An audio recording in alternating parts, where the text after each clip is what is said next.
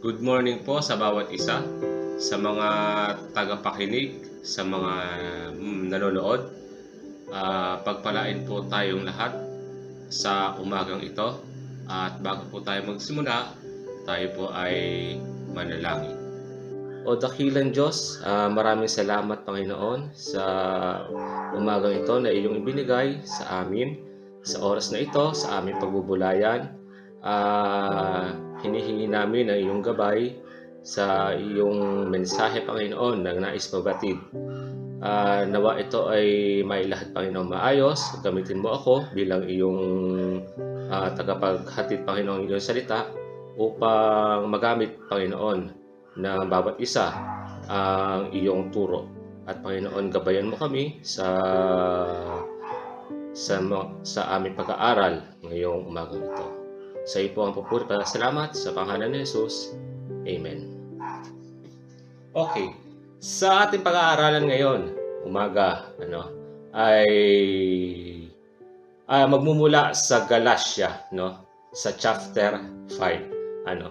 So dito ay ah babalikan natin, ah, aaralin, aaralin natin ano ba ang kahalagahan ng bunga ng espiritu ano sa buhay nating mga Kristiyano. Ano? So makikita sa chapter 5 ng Galatia, no? Dito sabi rito sa sa sulat na ito, no, ni Apostol Pablo, ano, sa mga taga Galatia. Sa chapter na ito, hinihikayat ni Pablo ang mga banal na manatiling matatag sa tipan ng ebanghelyo na ibin- ibinigay ni ano, Hesus Kristo. Ano? Dito rin ipinakita ni Pablo ang pagkakaiba ng taong nasasangkot sa mga gawa ng laman. Ano? Ito yung mga tao na hindi pa nakakakilala sa Panginoon. Ano? Walang wala pang Diyos na nakikilala. At ganun din naman at sa taong tinatamasa naman yung mga bunga ng Espiritu. Ito naman yung nakakilala sa Diyos. Ano? So, punta tayo sa tekstong pagbatayan, ano? Na makikita sa Galatians 5, 19 hanggang 23. Akin pong babasahin. Ano? So, ang makasalanan likas ng tao, mga taga Galatia, 5, 19 hanggang 21. Sabi rito, hindi maikakaila ang mga hilig ng laman, pakikiapid, kahalayan, at kalaswaan. Ano? Pagsamba sa Diyos-Diyosan, pangkukulam, pagkapuot sa isa't isa, pag-aaway-away, pagseselos, pagkagalit, at kasakiman, pagkapikampi, at ang pagkabahabahagi, pagkaingit, paglalasing, kalayawan, at iba pang katulad nito. So, yung pong aking binasa, ano, ito po yung ano, makasalanang likas ng tao. Ano? So, 19 to 21 verses. Sumunod po. Ang tao naman na nakakakilala kay Kristo. Galatians 5:22 to 23. Subalit ang bunga ng Espiritu ay pag-ibig, kagalakan, kapayapaan, pagtsatsaga, kabutihan, kagandahang loob, katapatan, kahinahunan, at pagpipigil sa sarili. Walang batas laban sa mga ganito. So sabi din sa chapter na ito, no, na naghayag si Pablo ng dalawang uri ng pamumuhay sa aking binasa. Ano? Ito yung buhay na walang patnubay na espiritu at sa kabila naman noon, sa aking kalawang binasa, yung pamumuhay na may patnubay ng espiritu. Ano? So meron tanong, ano? Paano ba kapag sinabing walang patnubay ng espiritu? So meron po akong example, ano? Ah, sinasabi rito na ang kanyang sarili lamang ang kanyang sentro ng buhay. Ano ho? So, yung kanyang buhay, no, parang sa, madaling salita, ah, walang Diyos. So, sarili niya lamang ang kanyang sinusunod. No? Ikalawang example, yung taliwas ang gawa at hindi naaayon sa kalooban ng Diyos. Ano? So, ano, malayo sa nais ng Diyos ang kanyang ginagawa. So, ikatlo, nakakagawa ng isang kasalanan at hindi siya nakakadama ng anumang konsensya. So, marami niyan. Ano, yung hindi ni- nila alam ng yung kasalanan ng kanilang ginagawa, no? Parang wala lang sa kanila. So, ang paggawa daw ng kasalanan, no, ay normal lang para sa kanya. So, isa pa 'yon. Ano? Ano? Isa pa example, maaring baluktot ang pagkakaunawa sa gawang tama o mali. Oh, so, yun po, no? So, may isa pang example, maaaring gumagawa ng mabuti. So, take note po, no? Gumagawa ng mabuti, ngunit, ano, ngunit, ito ay para lamang sa ikatatanyag ng kanyang sarili. So, yun po yung mga ano no, sinasabing walang patnubay ng espiritu. Yung mga bagay na iyon, mga halimbawang iyon, no. So, ang lahat ng nabanggit na example, ano, na ito ay taliwas sa layunin sa pagsunod sa Panginoon. Ano. So, sumunod na tanong, no. Paano ba kapag sinabing mayroong patnubay ng espiritu? Ano? So, ako po ay naghanda ng isang magandang ilustrasyon upang gamitin isang halimbawa ng pagpapatnubay ng espiritu. No? At ito po ay ano no? Ano sasabihin kong ang tuno ay ang tunay na puno ng ubas. So matatagpuan po 'yan sa Juan 15, isa hanggang 5. Babasahin ko po ano. Ako ang tunay na puno ng ubas at ang aking ama ang tagapag-alaga. Inaalis niya ang bawat sangang hindi nagbubunga at kanya namang pinuputulan at nililinis ang bawat sangang nagbubunga upang magbunga pa ng lalong sagana. Nilinis na kayo sa pamamagitan ng salitang sinabi ko sa inyo.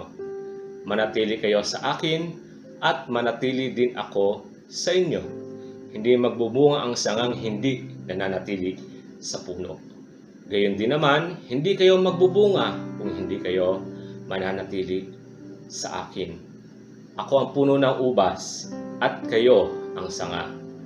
Ang nananatili sa akin at ako sa kanya ang siyang nagbubunga ng sagana sapagkat wala kayong magagawa kung kayo ay hiwalay sa akin. Ano, sinasabi sa tekstong ito, ano, ang nagsasalita dito ay si Jesus Christ, no? So sabi sa John 15:1 to 5, no? Itinuturo ng tekstong ito na ang isang Kristiyano ay dapat mamunga ng sagana at naaayon sa Diyos, no? Take note po, no? Sabi rito, no, ito ay isang magandang halimbawa upang ang isang Kristiyano ay dapat laging manatili o konektado kay Kristo. Sinabi ni Jesus Christ, dapat tayong laging konektado sa Kanya. No, sabi ng teksto. So, so sumunod, ano, naglalarawan ng Ama ang siyang tagapag-alaga. Sinabi, ano, no, ginawa niya example na ang Ama ang siyang tagapag-alaga. Ano, tapos naman, si Kristo ang siyang puno. No? Tapos naman, at ang tumanggap naman kay Kristo, ano, ang siya namang tinatawag na sanga. Sino ba yung tumanggap? Uh, yung nakakilala, yun yung uh, tayo, mga nakakilala sa Panginoon, mga nagbago. Ano. So, isang magandang larawan na ang isang puno ng ubas ano, sa ating buhay Kristiyano. Ano, sinasabi rito, no, yung sanga, binigyan din yung sanga na tinatawag, which is tayo na laging kokonekta sa Diyos doon sa puno. Ano, which is si Jesus Christ. Ano. So yung ganoong pamamaraan, no, uh, kumbaga sa tunay na buhay kapag tayo ay may puno, ano, tinatawag itong grafting method. Ano, sa madaling salita sa Tagalog, uh, pinag-ugnay yung grafting method sa puno. Ito yung sanga, no, na ikinakabit sa puno upang ano no, upang ang sanga, no, no, yung sanga ay kinakabit sa bahagi ng isang puno upang sa gayon ay maging bahagi ito ng yung puno mismo at ito ay maaaring mamunga sa takdang takdang panahon. Ito yung panahon na tayo ay nagsisimulang magbago at sumunod sa kalooban ng Panginoong Jesus. Ano? Ito yung panahon ng pagtalikod naman sa mga gawang makamundo ng kinalikahan at namulat tayo sa simula, simula pa ng isilang tayo dito sa mundo. So yung simulang kumonect tayo sa Panginoon, ano, uh, ito daw yung time na dapat kakalimutan natin yung gawang masama. So, isang paalaala dito no sa tekstong ito, no, kailangang manatili tayong konektado sa puno, sabi ni Jesus, upang tayo ay mamunga ng gaya ng karakter na sinasabi sa Galatians 5:22 to 23. Ano? Ito yung mga karakter ni Jesus na dapat na may naglalarawan sa mga tagasunod, tayo, no? At nakakonekta sa Kanya.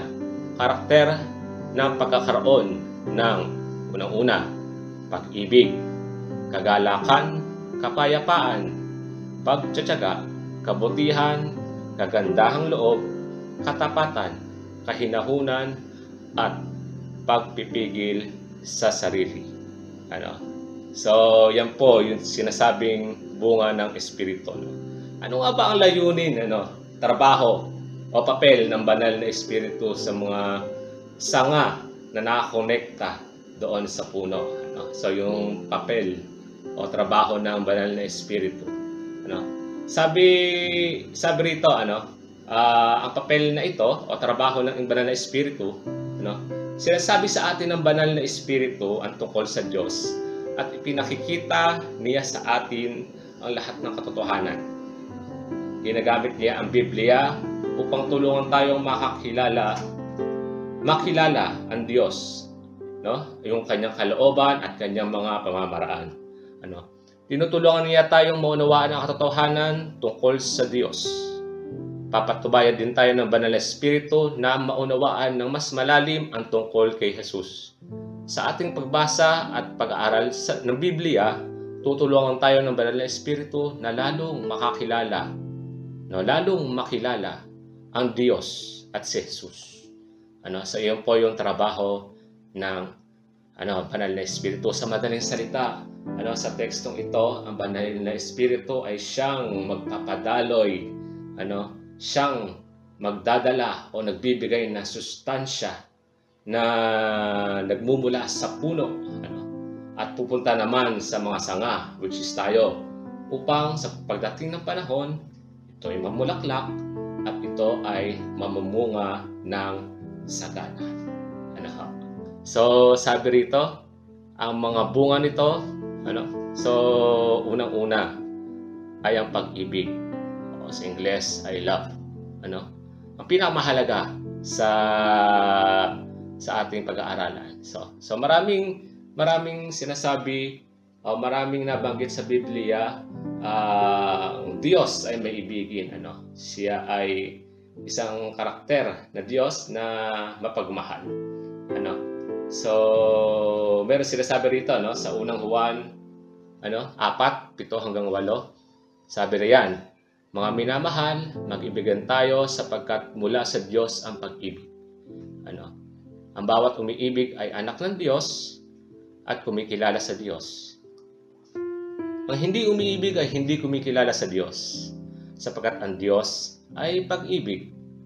So take note, God is loving. Ano, yan ay isang likas na karakter ng Diyos. Ano, para bang primary na karakter ng Diyos, uh, pinakamadali na ating um, karakter na maaring makilala ang Diyos ay siya ay maibigin. So, yun po. So, meron din mga teksto na naglalarawan na maibigin talaga ang Diyos. Ano, yan yung John 3.16, no? So, sinasabi na ang puso ng Biblia, no? Sapagkat kayo na lamang ang pag-ibig ng Diyos sa sanlibutan, kahit ibinigay niya ang kanyang kaisa-isang anak. So, Father and Son, no? Upang ang sinumang sumampalataya sa Kanya ay hindi mapahamak, kundi magkaroon ng buhay na walang hanggan. So, alam naman natin, ano, itong tekstong to ay sobrang uh, napakahalaga sa bawat Kristiyano. Sapagkat, ano, sino nga ano ba, no, yung um, tatay, no, na ibibigay niya yung kaisa-isa niyang anak. which is ah, mahal na mahal mo. So, mahirap. Ano, i-offer mo yun sa, ano, no, lalo na sa makasalanan, no, which is tayo. So, sumunod, no, Romans 5.8, no, nalarawan din ng isang love. No? Ngunit, pinatuya, pinatunayan ng Diyos ang kanyang pag-ibig sa atin nang mamatay si Kristo para sa atin noong tayo ay makasalanan pa. So. Mga awit, 136 to 26. 136, 26. No? Sabi niyan, ang Diyos tong langit ay dapat purihin at pasalamatan. Pag-ibig niya ay tunay, laging tapat kailan pa man. So, yan, lalarawan ng pag-ibig, kaibigan ng Diyos. No? Sa Ephesians 2, 4 to 5, sabi rito, Subalit napakasagana ng habag ng Diyos at napakadakila ng pag-ibig niya sa atin. No? Tayo'y binuhay niya kasama ni Kristo noong tayo mga patay pa dahil sa ating pagsuway.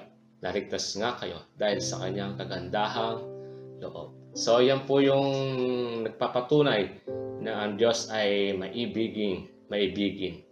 Ano? So, marami pang verses na maari makita sa Biblia na ang Diyos ay tunay na maibigin. Ano? So, yun yung ating Diyos daw ay mapagmahal, ano, maibigin siya. No? So, yan po yung una, no, sa fruit of the Holy Spirit, no. Pag-ibig, love, no, pinakamahalaga yan sa lahat. No? Sumunod yan, ah, meron namang isang, ano, ano, sabi riyan, kagalakan, o sa English, joy.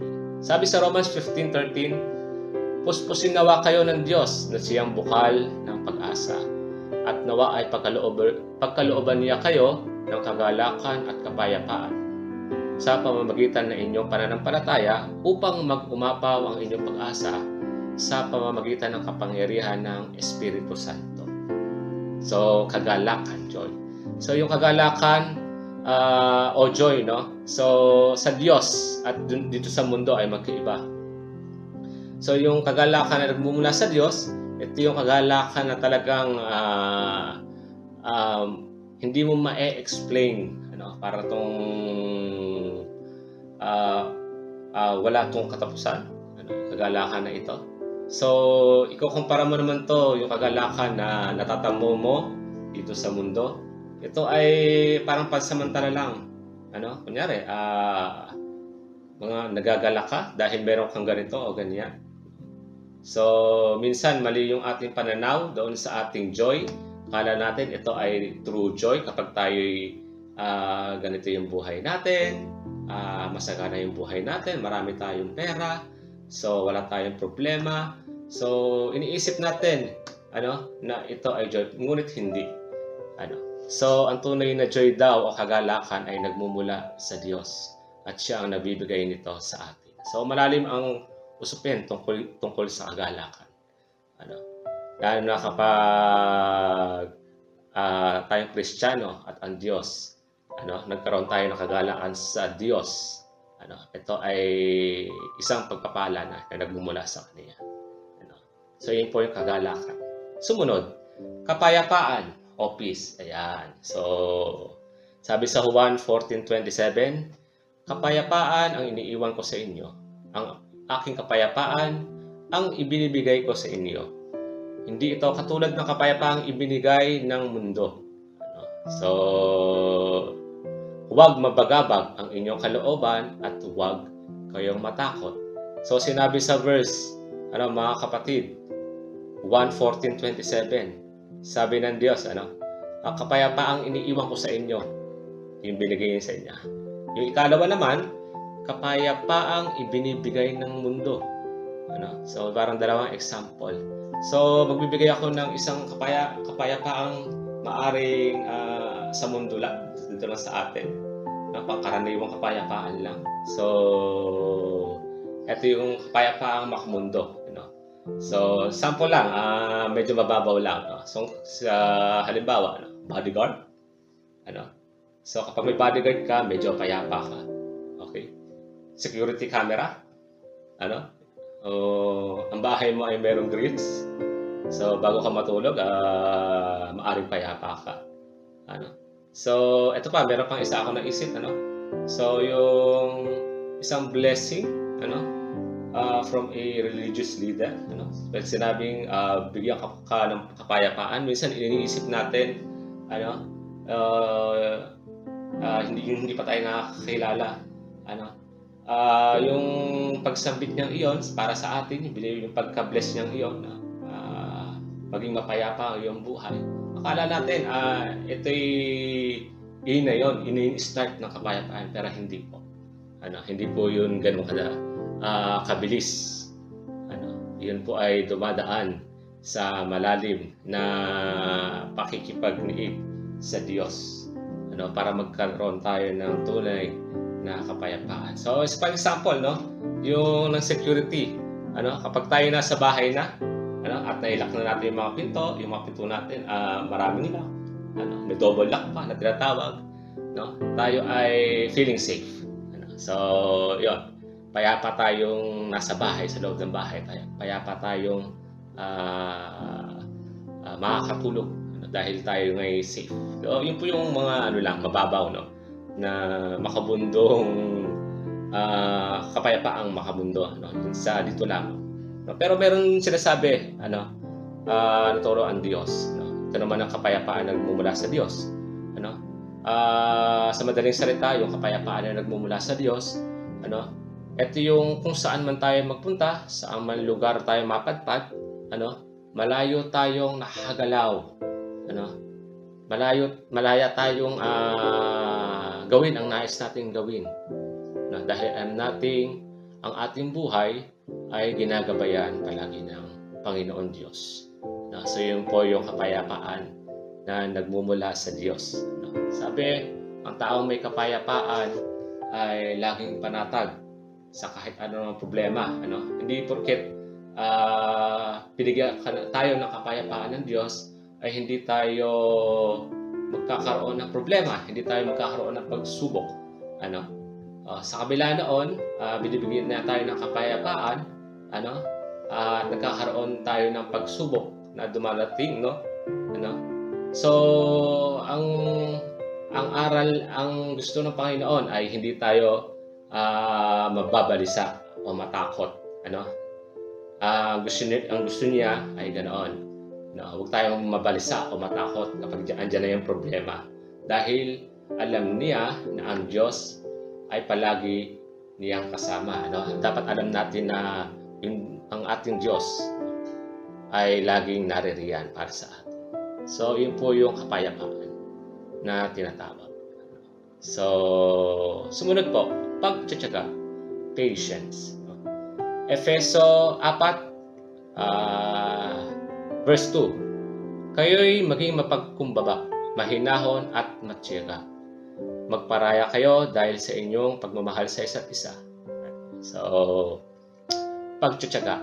So, halimbawa po niyan, ano, marunong dapat tayong maghintay sa mga bagay na ating hinihingi sa Diyos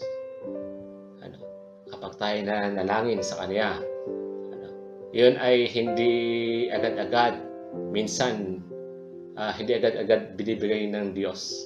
Ano, merong time frame ang Diyos, merong timetable ang Diyos kung kailan niya ito ibibigay, kung kailan, kung saan, maare, ano, uh, sapagkat siya ang magbibigay nito sa takdang panahon na kakailanganin natin o kakailanganin mo. So, pag tayo hihingi sa Diyos, mananalangin ng bagay na uh, gusto natin, ano, so, maghintay tayo palagi. So, yun po yung isang great example ng pagtsatsaga o patience. Ano? So, paghihintay. Patience. Yeah. So, sumunod po, ano? So, dalawa na to, no? Ikalima at kaanim, kagandahang loob, at kabutihang at kabutihan. Sa English, kindness and goodness. Sa Colossians 3.12, kaya nga dahil kayo hinirang ng Diyos, minamahal niya at pinili para sa Kanya. Dapat kayo maging mahabagin, ano, mabait, mapagkumbaba, mahinahon, at mapagtiis. Know. So, sabi na yan, ano, So, ang example, ang paggawa ng kabutihan sa iba ay dapat walang halong hidden agenda. Ano? So, maa- malaya ang bawat tao, ano, maaring gum- ay malayang gumawa ng mabuti. Pero sa kabila nito, meron palang hidden agenda. Meron palang ah, nasa sa likod nito. Ano? So, mga ganoong bagay. So, alam niyo naman 'yan. Ano? So, yung kagandahan loob daw, dapat, ano, hindi dapat ito magresulta na mapapurihan ang pangalan ng isang nagbibigay ng tulong. Ano? Kapag tayo tumulong, ah, hindi yung sarili natin ang maitaas, ano, ano, hindi dapat daw ganoon. Wag ganoon. So, yun ay mali. Kundi, dapat ang Diyos lamang ang maitaas o bigyang papuri sa kabila ng pagtulong nating iyon. Ano? Walang iba kundi ang Diyos ang dapat nating ah, maitaas sa gawa sa pagtulong natin no, sa sa pagigandahang loob natin no sa kabila ng kabutihan ano dapat ang Diyos lagi ang maitaas. So ang pagtulong ay ah, napakalaking bagay no. Ah, maaari kang magbigay ano magandahang loob mo, ah, marami pang iba. Ano? So, kabutihang loob, pagtulong mo sa iba, sa iba't ibang bagay. Ano? So, hindi na pagbibigay ito, mga pagtulong, uh, pagmamanasa, maaari. Ano, yan po ay mga great example ng paggawa ng kabutihan sa iba. So, yun po ang kagandahan loob at kabutihan. So, sumunod po, ano, katapatan or faithful. So, Mateo 25:21. Sinabi sa kanya ng Panginoon, magaling, tapat na mabuting lingkod. Halika, samahan mo ako sa aking kagalakan. Naging tapat ka sa kaunting halaga, kaya gagawin kitang tagapamahala ng malaking halaga. So, ito yung talinhaga. Ano ho? Tungkol sa aliping pinagkakatil, pinagkatiwalaan ng salapi. No? Kasi may isang taong maglalakbay at ah, tinawag ang kanyang mga alipin. Ano, at doon niya pinagkatiwala ang kanyang mga may iwang ari-arian no, sa mga ito. So, sa madaling salita, sa maikling kwento, ano, binigyan ni- niya ito ng naayon sa kanilang kakayanan. Ano, yung isa rito, binigyan niya ng 5,000. Ano, ito yung tao, yung isang aliping ito, humayo agad. Ano, at kanya itong ipinangalakal. Ano. At yun naman ay tumubo ng 5,000 rin. Ano, halos na doble. Halos 100% yung tubo.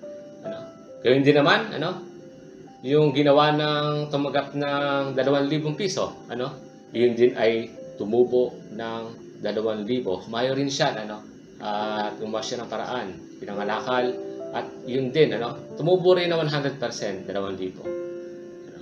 So, yung ikatlo, yung binigyan ng 1,000 pesos, ano, ay ang kanyang ginawa, ano, ay humukay sa lupa at itinago ang salapi ng kanya ng kanyang Panginoon. So, yung 1,000 yon ibinaon sa lupa at sa pagtagal ng panahon, bumalik yung ah inaglakbay, ano? Yung Panginoon, ano? At sa madaling salita, yung nagbigay yung binigyan ng 5,000 ay at ng 2,000 ay natuwa yung Panginoon ito. Ano, ngunit doon sa nabigyan ng 1,000 ay hindi natuwa. Ano? Sapagkat nasabihan pang ang tamad na alipin, no? Sapagkat wala siyang ginawa kundi andun lang, tinago niya lang yung ah, pinagkatiwala sa kanya. So ano bang aral na mayroon itong talinhagang ito? No? Sabi rito sa aral na ito, no, na sa lahat ng bagay na ipinagkaloob na sa atin ng Diyos ay ating itong pahalagahan. Ano? Ito man ay maliit, maliit o sa malaking halaga o malaking bagay, ingatan ano at gamitin natin sa ikalululhati niya ano upang sa darating na panahon ay muli muli niya tayong pagpapalain ng mas higit dahil sa ating pagiging tapat na lingkod niya. Ano, sabi sa talinghagang iyon, no? Sa napagkatiwalaan ka sa halagang iyon ay mas pagkakatiwalaan ka. Sa maliit na halaga, mas pagkakatiwalaan ka doon naman sa malaking halaga. So, yun po yung katapatan, ano? yung faithfulness na sinasabi. So, sumunod. No, ika-anim, so meron po tayo ditong kahinahunan, gentleness, o sa or kababaang loob. Ano? Sa Ingles, meekness. Sa Philippians 4.5, sabi rito, ipadama ninyo sa lahat ang inyong kabutihan, ano, kabutihang loob. Malapit nang dumating ang Panginoon. So, yung kahinahunan, gentleness, o kababaang loob, ang opposite po nito ay yung pride. Ano, yung tinatawag. Alam niyo po yan. Or uh, yung kayabangan, maaari. Yun po yung kabaliktaran ng kahinahunan o gentleness, kababaang loob. Yung pride. So, marami pong napapahamak dahil sa ugaling yan, yung pride na yan. So, hindi natin kailangan ng pride. Ano, kailangan natin maging mahinahon, maging gentle, at maging palaging mababa ang loob. Ano? So dapat ang isang Kristiyano ay marunong mapasakop. Ano? Iyan. So bumaba, walang pride, marunong mapasakop. Wala dapat sa ating isipan na tayo ang laging masusunod sa sa anumang gustuhin natin. Ano? So wala dapat na ganoon. Na hindi pa pwede na lagi tayo yung masusunod. Ano? So, yun po, yung kahinahunan gentleness o kababaang loob. So. So, sumunod, no? Meron tayong pagpipigil sa sarili o self-control. So, ito yung nasa huli. Uh, self-control. Sabi sa Kawikaan 25-28, sabi rito, ang taong walang pagpipigil ay tulad ng lunsod na walang tanggulan. Madaling masakop ng mga kaaway. Ayan, self-control. So, so may kakayanang pigilin ang sarili sa anumang di magandang pangyayari na dumating. Ano? Ang magandang halimbawa nito ay pagkontrol na maiiwas ang ating mga sarili na tayo mahagawa ng kasalanan o tayo bumalik doon sa ating pinanggalingan na tayo ay uh, hindi pa nakakalala sa Panginoon. Ano? Uh, isang magandang gamitin ang pagpigil sa sarili, self-control, ay mahagawa tayo ng anumang uh, labag sa Diyos. Diba? Yun ang self-control na dapat nating uh, palaging uh, practicein. Ano? Yung tayo ay mapunta sa kasalanan o mahagawa tayo ng anumang kasalanan na hindi na malulugod, na hindi na hindi nakakalugod sa Panginoon. Ano, self-control. Sa bilang pagtatapos, ano ho, sa bunga ng espiritu na iyon, ano, sa aking konklusyon, ano, sapagkat ang Diyos ang ating pinamumuhay, tayo mga Kristiyano, at tayo binago ng Diyos, no, na naayon sa kanyang larawan. Lagi nating dalhin sa bawat oras ang mga kaugaliang ito ano, na nasabi. Ano, lagi nating baunin ano, saan man tayo magpunta. Ang pag-ibig, kagalakan, kapayapaan, pagtsatsaga, kabutihan, kagandahang loob, katapatan, kahinahunan at pagpipigil sa sarili. Sapagkat nalulugod ang Diyos sa kanyang mga anak na isina sa buhay ang mga ito. Maraming salamat po sa bawat isa sa pakikinig. Nawa ay pagpalain ang lahat. Ano? Nawa ay itong mensaheng ito ay maging uh, ugaliin natin na gamitin sa ating buhay. So ito po ay uh, hindi lang sa una natin ginagawa. Ito ay lifetime na dapat nating uh, pinapractice sa ating? So, bunga ng Espiritu. Maraming salamat po sa inyong pakikinig at tayo po ay manalangin.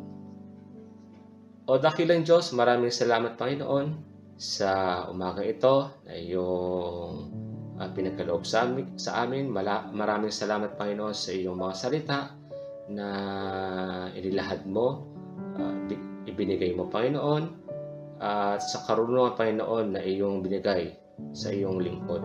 At Panginoon, amin dalang ito na sa bunga ng Espiritu, patuloy mo kaming uh, samahan, Panginoon, sa aming tinatahak, aming mga iyong mga anak, uh, nawa itong mga aral na ito, bunga ng Espiritu, Panginoon, ay laging uh, paalala mo sa aming mga isipan, Panginoon, na dapat uh, ito ay lagi namin ginagamit sa pang-araw-araw. At amin, Panginoon, patuloy na dalangin namin, uh, ikaw po ang siyang sumawa, sumama, Panginoon, sa bawat isa. Panginoon namin, patuloy ka namin sinasamba uh, pinasasalamatan sa oras na ito. Maraming maraming salamat, Panginoon. Uh, patuloy ka namin sinasamba. At uh, ikaw po ang aming Diyos na tunay na mapagmahal. Maraming maraming salamat po sa Diyos po ang papuri sa pangalan ni Jesus. Amen, Amen at Amen.